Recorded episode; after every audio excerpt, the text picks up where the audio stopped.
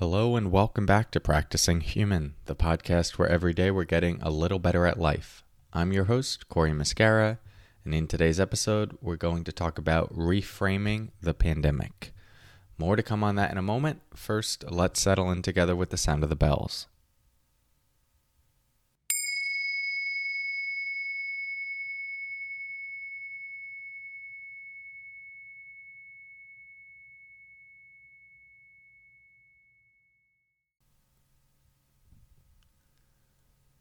Okay. So at the time of recording this, it is almost June 2021. We are uh, a bit over a year into this global pandemic, and things are starting to open up. Uh, I'm here in the States, so I'm most familiar with what's happening here. Um, so I can't speak to other parts of the world as uh, as much, but um, there is a sense of uh, things transitioning back to a certain kind of normal that we were familiar with before. Although I don't think uh, it will ever go back to a normal, nor are we actually looking for that. There's a certain evolution that happened um, that uh, is going to condition what this new normal is going to look like.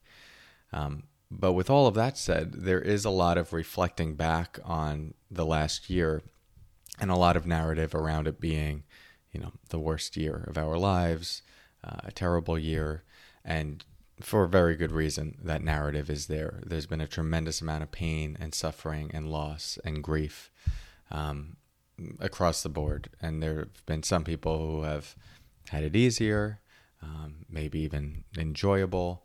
Uh, but overall, this has been an extremely hard experience. So uh, putting it in a category as um, the worst year is understandable and not even something that I necessarily think we need to push back on. Uh, if something's bad, it's okay to name it as bad. And I also think it's okay for us to uh, reflect with a positive orientation on the past year so that it, it doesn't register purely as grief. And so that if there was pain, we're also giving ourselves the opportunity to see what transformation could have come from it. And this, in general, uh, just tends to be a truth when it comes to the hardships of life, including including traumas. It's like these experiences tend to be the things that cause us to grow the most. Even though we'd never ask for it to happen to another person, we'd never wish it on ourselves again. Having gone through it, and then moved through it and, and then eventually healed through it, that whole process tends to be the thing that makes us more complex, more empathic, more resilient. Um, and so uh, I I think it is a wasted opportunity to not at least reflect with that uh, through that lens. And the question I'll offer to you as something to reflect on is what lessons did the pandemic teach me that will positively impact how I live my life moving forward? What lessons did the pandemic teach me that will positively influence how I live my life moving forward?